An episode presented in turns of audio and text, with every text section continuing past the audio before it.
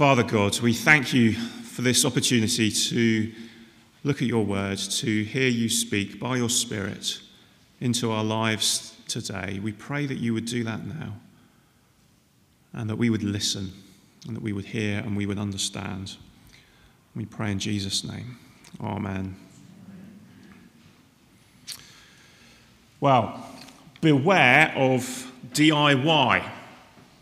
I don't know whether you can see with the brightness of the sun, uh, but uh, these pictures illustrate how dangerous DIY is. It's very, very dangerous, very bad for your health, doing it yourself. You can, you can see some of the, the pitfalls uh, there. Uh, for me, I've only had to go to A&E once in the context of DIY. Uh, I got a small shard from a metal screw in my eye while I was assembling an IKEA table.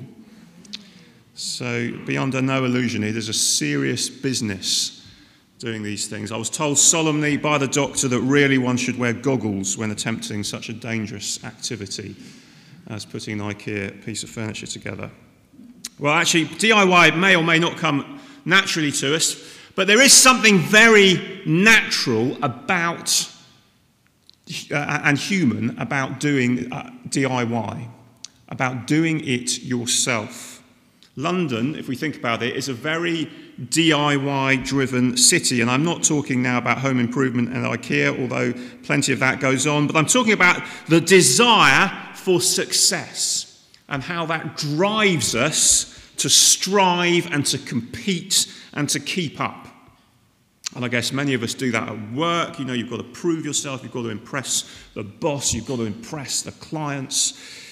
Many of us do that at home as we seek to squeeze out every last drop of productivity in ourselves or in our children if we have them. Either way, you know, pack the diary, work hard so that you can get the next best experience the holiday, the house move, the home improvement project, the school place, the university course. In all of this, it can feel like it's DIY. Do it yourself. If we don't do it, who else is going to get it done? So it falls to us. Get it done, DIY. But what happens then is that we very often then apply that same kind of attitude even to God and to knowing God.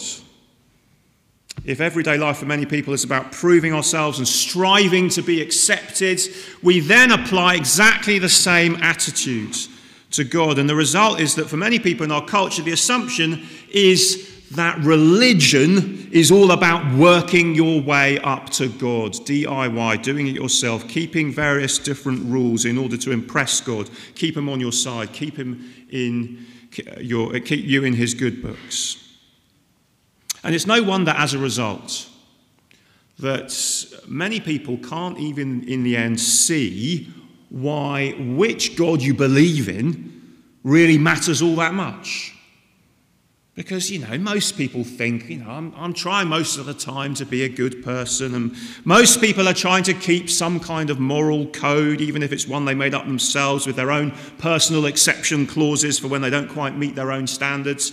But at the end of the day, why make such a fuss, many people would say? Because at the end of the day, it, it's all about DIY, really. It's all about doing it yourself. It's all about just working hard in your life to be a good person, whatever that means. And everyone's got a different version of what that looks like. Well, that is the issue that is underneath these verses in Matthew that we heard. And it is the deceptiveness and the danger of DIY religion. That is what we're looking at here. Now, as we said, we've been looking at these chapters 14 to 17 uh, in Matthew. The big theme is that Jesus is building his church, gathering his people. But as he does that, he is also encountering opposition from the religious establishment uh, because he's challenging the status quo. It looks like he's starting a rival movement. Now, we've just had Guy Fawkes Night. It's incredible to think that uh, 416 years after a group of people attempted to blow up the Houses of Parliament, we are still celebrating the fact that the plot failed, but there you go, and the government was not overthrown. Well, to the establishment of his time, Jesus came across as a similar kind of threat. And so in these verses, that is what we see conflict that begins with the Pharisees and the Sadducees, these groups of Jewish leaders coming to Jesus to test him. But underneath, it's all about DIY religion. So let's see that. So, first of all, in verses 1 to 4, we see the deceptiveness of DIY religion. And on that blue sheet on the back, you can see these headings and take any notes if that is helpful. The enemy of my enemy is my friend. That's a phrase that is apt at this point because the Pharisees and the Sadducees are not people that you would expect to find together. They believed different things within, you know, within Judaism of that time. They, they were kind of different groups that had different ideas about what they should be doing. They were kind of political enemies, except when it came to an issue like this. The one thing they would agree is that man made DIY religion is definitely the way to go. Work your way up the ladder to God. Keep the rules. That is their system. And it's the system Jesus has already clashed with them about in chapter 15. Quoting, so if you look back across the page, verse 8 there in chapter 15, he quotes from Isaiah and he says, These people honor me with their lips, but their hearts are far from me. Their worship, they worship me in vain. Their teachings are merely human rules. So he's already made it clear, you see, your, your DIY religion, your human rules, they separate you from God and they do not deal with human beings' deepest problem of sin. But now, what is the problem with what they ask Jesus here? What is the problem with this? They test him and they ask him for a sign. This has happened before in, in Matthew's Gospel, and in fact, Jesus responded in a similar way at the end of chapter 12. The issue is, the problem is that it sounds very open minded and fair to come to Jesus and ask for a sign. Lots of people would think this is exactly the sort of thing a rational, reasonable person should say to someone who is claiming to be God on earth. I mean, it's a pretty extraordinary claim, isn't it? I'm not just going to believe that. You need to prove it. Give me a sign. And maybe we can imagine ourselves in that situation thinking that is exactly what I would say. You know, if you really are who you, who you say you are, prove it to me now, or else I'm walking away. And both then and now, that sounds very open minded and tolerant. They're not saying they don't believe him, they're not saying they do believe him. They're just saying, please, can we have some proof? The problem, however, is that this is not the first time that they've met Jesus. And that's what Jesus means in his response in verses 2 and 3. You know about the weather, he says. Now, we say the same thing today, actually. We, we got it from here, in fact. Red sky at night, shepherd's delight. Red sky at morning, what do we say? Shepherd's warning, exactly. And that is, we got it from here. It's actually to do with the way that the, the light interacts with areas of high pressure. Do you know that? I, I looked that up this week. But Jesus' point is that even without the knowledge of a 21st century meteorologist, they know how to interpret what is plainly in front of them. When they see things with their eyes, they draw conclusions and they act accordingly. And yet they won't do that with Him. With all the opportunities they've had to see with their own eyes what is going on. That this is no ordinary man that this is the Messiah that they've been waiting for. And so he, he repeats more briefly what he said, first of all, back in chapter 12. You're not going to get any sign when this is your attitude, except this sign of Jonah. Now, back in chapter 12, and we'll put it on the screen, he explains what that is. Jonah, the prophet in the Old Testament, was in the belly of a huge fish for three days and three nights, and so will Jesus be. He will be buried, and then he will rise. You can see that he says that there in the second half of that. Just as Jonah was three days and three nights in the belly of a huge fish, so the Son of Man, that's him, will be three days and three nights in the heart of the earth. That is the only miracle you need in the end, he's saying. And it's a miracle you can't ignore.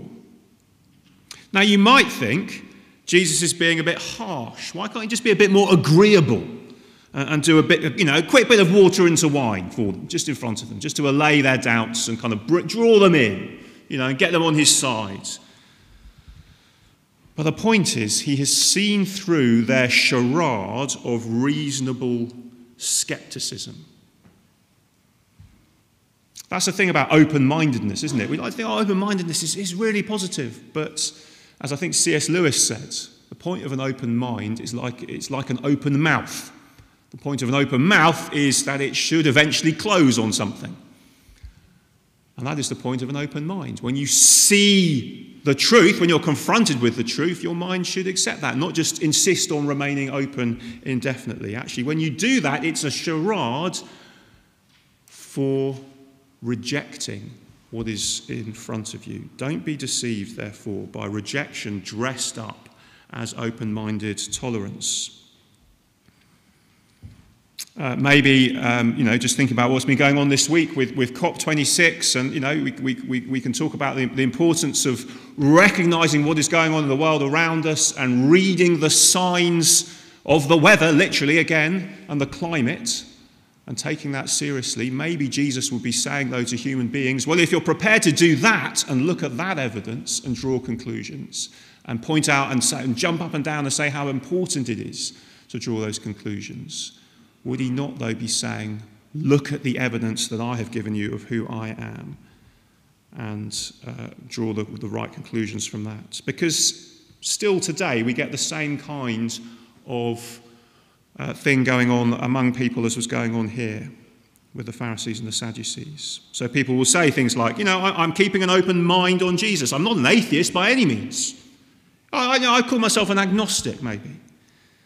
Because, you know, and then they go on maybe after that and say, well, you know, because it's not as if there's loads of evidence that can really convince you that Christianity is true, is it? So, you know, it makes sense to sort of keep an open mind on it. And then you say, well, yeah, but, but hang on, actually there is. Here it is. Here's, here's some evidence here in the Bible. Why don't you look at that? Weigh it up for yourself. At least open it. Least, have you read it? And then it becomes clear. Actually, no, they're not even prepared to do that. Discounted it without even bothering to read what it's saying and claiming.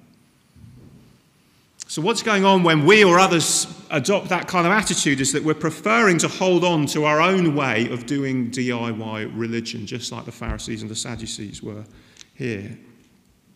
But come on, then, we might then say, you know, surely it's so exclusive to say Jesus is the only way. Surely he's just one way, one of many paths to God. And again, saying that kind of thing sounds very plausible and very positive in our culture today, but the thing is, no one is actually really prepared to say all truth is relative and live by it. It doesn't really work when you actually try and live it out. Let me, let me uh, give you an example. I came across this this week. Uh, you may be aware the Wetherspoons pub chain came under fire at the beginning of the pandemic when it was reported that the chief executive had sacked all the staff across the whole business. You know, all the, all the sort of waiters and you know, bar staff and people who worked in the pubs. It was reported that he sacked them all rather than furloughing them. But it turns out, at least according to that uh, chief executive, whose name is Tim Martin, he, he is saying that was a libelous misrepresentation of the truth. And not only has he managed to get numerous newspapers to publish retractions and corrections, he's now collated those retractions and corrections into a magazine, which, if you go into a Wetherspoons, you will find these magazines lying around on the tables so that you can read them and take them seriously. And there is the headline on the front cover Does Truth Matter? See, it matters very much to Tim Martin and his team. And that, you know, actually, whatever the truth is with Wetherspoons, we can all empathize with that feeling of being lied about in some way. It's interesting, isn't it? That at the point where someone is lying about me, suddenly truth is no longer subjective or relative, but very black and white. So, do you see what that illustrates? It illustrates that really none of us really believe that thing that people say that, you know, truth is all relative. It doesn't really matter what you believe. We all know really there are things that are black and white, and we will jump up and down about them, particularly when they affect us personally. Jesus is saying, don't be deceived by the type of uh, talk that goes on that says, I'm just being as open minded as I can possibly be. No, you've got to realize that underneath that is a rejection, if it goes on indefinitely, of uh, looking at the evidence that he's given us. Don't be deceived. But then we go on, verses 5 and 6, and we see here the danger of DIY religion. So, uh, verse uh, 5 when they went across the lake, the disciples forgot to take bread. Be careful, Jesus said to them. Be on your guard against the yeast of the Pharisees and the Sadducees. Now, what follows here is a slightly confusing conversation at cross purposes between the disciples and Jesus. So, on the one hand, we're told the disciples have forgotten to bring any bread, and we'll come back to that. But on the other hand, Jesus has got a point to make about yeast, which obviously is an ingredient in bread. And if you look down to verse 12, by the end, they've understood. When he says guard against their yeast, he's not giving kind of tips for appearing on Great British Bake Off. He is saying you need to watch out for and guard against the teaching of the Pharisees and the Sadducees that he's just been in conflict with, the ones he's just been talking to. The implication is that this opposition to Jesus and the teaching that goes with it they're not just deceptive, they are dangerous. And rather like you might tell a child, you know, stay away from that person. He is trouble. You don't want to listen to him. Jesus is saying the same about this kind of teaching. Now, in that second reading, we heard from 1 Corinthians that Martha read for us. We, we, we heard in that reading that yeast was a common figure of speech for evil. And, and when you think about it, you can think why it might be appropriate. You can see the thing is, you only need a tiny amount of yeast relatively speaking, and it will work through the whole batch. If you've ever made some bread in your bread maker, you'll be well aware. You know, you put oh, loads and loads of flour and water and all the rest of it, and then you put a tiny little, tiny little bit of yeast, and ooh, it makes all the difference to it. And Jesus is saying that even just a tiny little bit of this DIY teaching, this DIY religious teaching that you get when you listen to the Pharisees and the Sadducees, or when you fall for it yourselves. That, that is insidious. It will get everywhere, it will ruin everything. It's dangerous. Watch out, avoid it. Now, why would he say that? Well, he would say that because the, the problem, as he's made clear through the gospel, is that DIY religion will blind you to what Jesus has really come to do. The only sign, he says, that really matters in the end verse 4, is the sign of Jonah, his, his death and resurrection. That's the only miracle in the end that you need to look at. The one that matters most of all. And it's the sign they're most likely to ignore because it's the sign that says you can't work your way up to God by what you do. DIY doesn't work. The only way you're going to get back to God is by Him coming down here as a man and by dying on the cross in your place so that you simply have to trust in Him. Not in yourself, not in your own efforts, but in Him.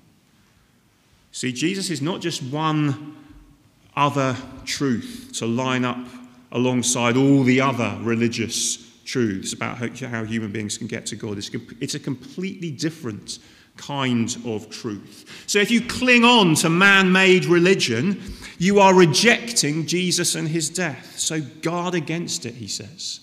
Don't be influenced by it. It's one or the other. This really matters. If we haven't yet come to know what it means to follow Jesus for ourselves, and we're still looking into that, this is something we really need to hear to understand the danger of imagining that all that God is looking for is a little bit more religious effort, a little bit of church attendance, a few good deeds here and there. It is deadly to think like that because it will make us think we, you know, really, we don't really need Jesus at all. All we need is some version of human effort and we'll be fine. But actually, this is something we need to hear if we're already following Jesus as well. He says this to the disciples who are already following him. He doesn't just say, you know, ha, it's great that you guys haven't fallen for that, isn't it? Fantastic.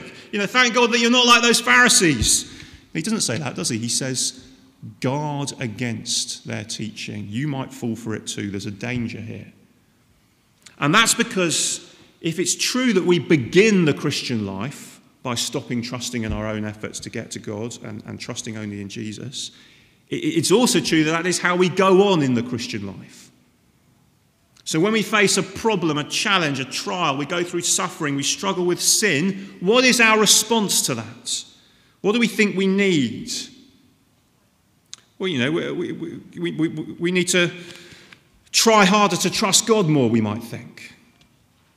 We, you know, we, we need a bit of a spiritual pep talk, we might think. You know, we might say, you know, come on, what do you mean you struggle with craving other people's approval more than God's? Well, you need to stop doing that. You need to stop it now. What do you mean you feel like you're addicted to some, you know, destructive pattern of behavior, to self-loathing, to alcohol, to porn, to lust? Well, you're a Christian. You need to stop doing that right now. Can you hear what's behind that kind of thinking when we say that or we think that? It's actually still a version of DIY religion.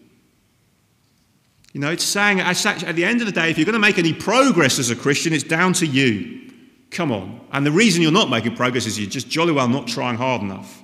And if you were a real Christian, you would be pulling your finger out and doing something about this. And Jesus is saying, watch out. Be on your guard against that kind of teaching. And yes, that means even you, Christian, who thinks they already trust in Jesus. What you actually need is not more kind of DIY techniques and pep talks and resolutions to try harder and be a better person. What you need is Jesus.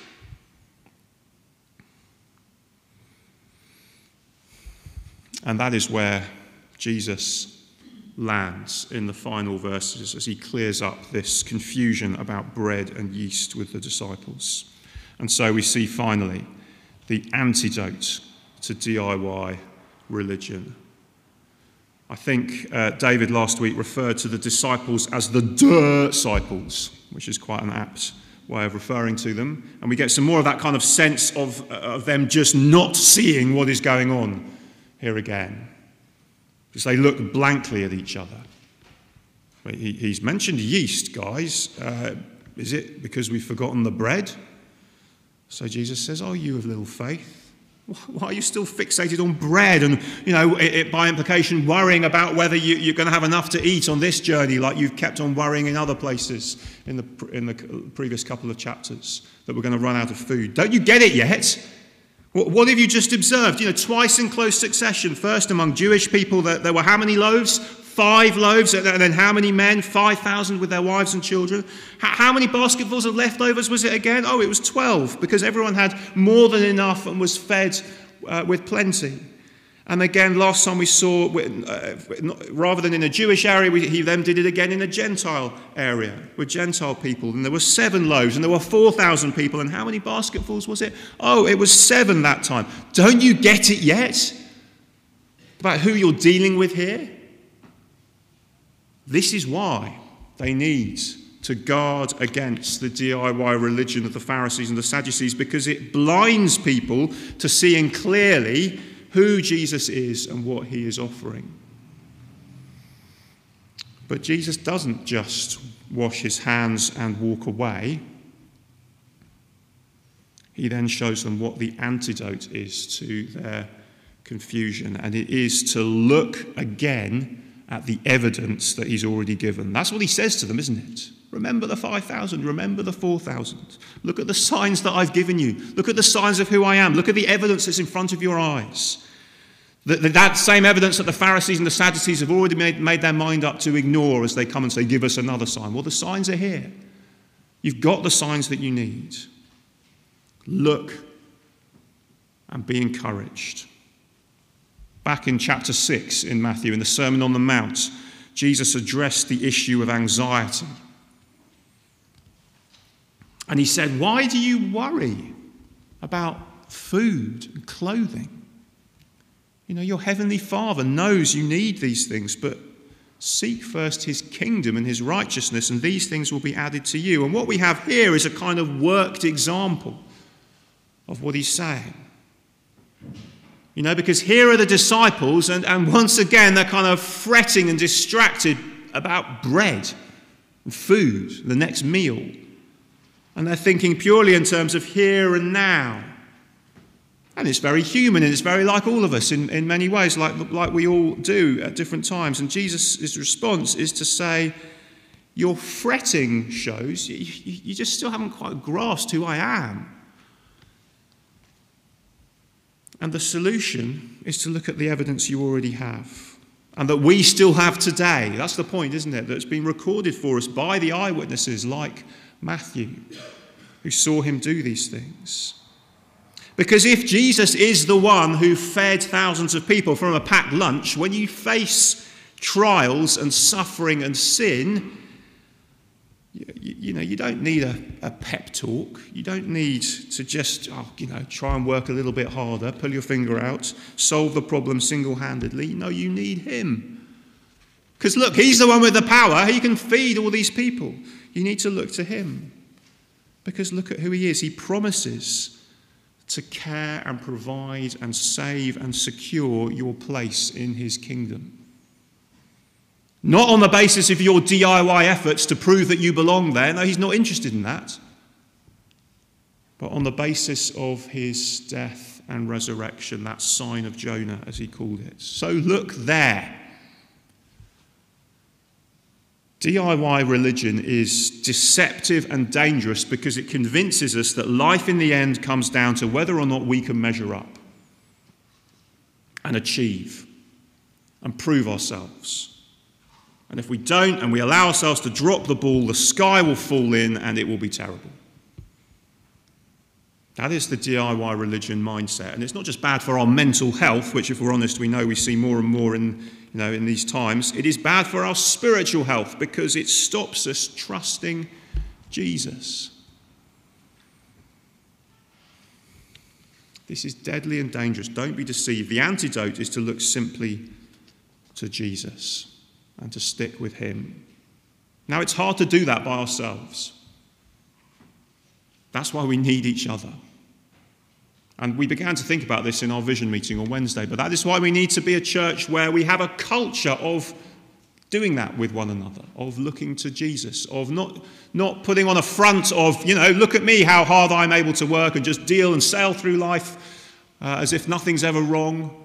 You know, no, that's not a problem at all as we face the issues. And then people look at us and they think, well, they don't seem to have a problem, even though underneath it's just a front, and really what's going on inside is completely different. But no, we want to be a culture where we're able to be honest with each other and say, you know, yeah, we're not about DIY religion here. We're about being able to be honest with one another because we all need Jesus. And we all need to keep encouraging each other to look not to ourselves, but to look to Him. So it's very simple things like offering to pray for each other in the face of difficulty and offering to pray not just for the problem to go away, but to know Jesus' presence in the midst of the problem. And then if, we, if, we're, if we're struggling to believe and we're struggling, if we're just struggling to, to kind of really trust that that is true and that we can trust Jesus in the midst of these issues that we face, whatever we are, what do we do? Well, Jesus says to us, go back to the evidence. Go back to the miracles, the feedings. Go back to the sign of Jonah, to the death and resurrection of Jesus, which prove his authority over life and death and his victory over the sin that besets us.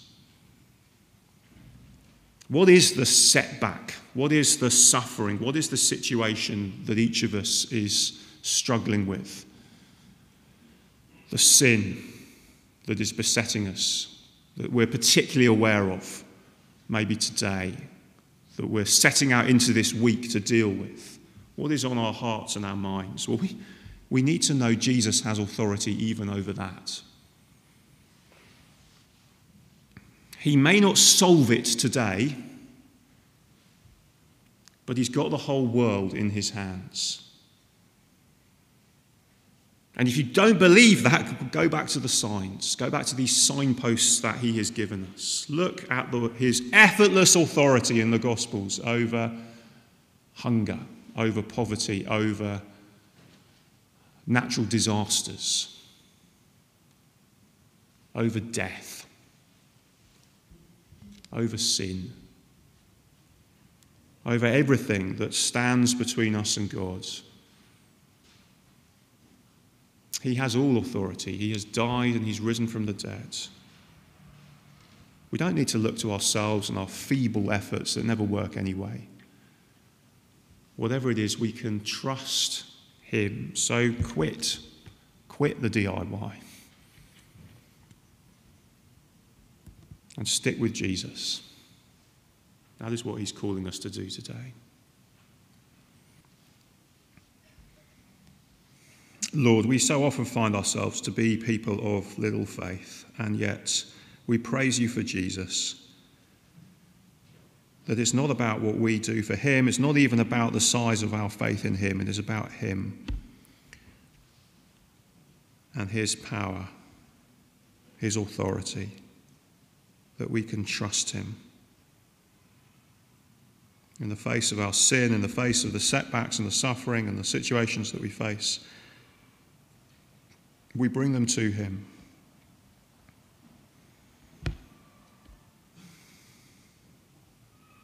We put them at your feet. Lord God, we ask now that you would help us to encourage each other to be a church where we're able to be honest about our lives because it's not about proving that we're good enough, but it's about demonstrating that we're trusting in Jesus and helping each other to do the same. Help us to do that, we pray, in Jesus' name. Amen.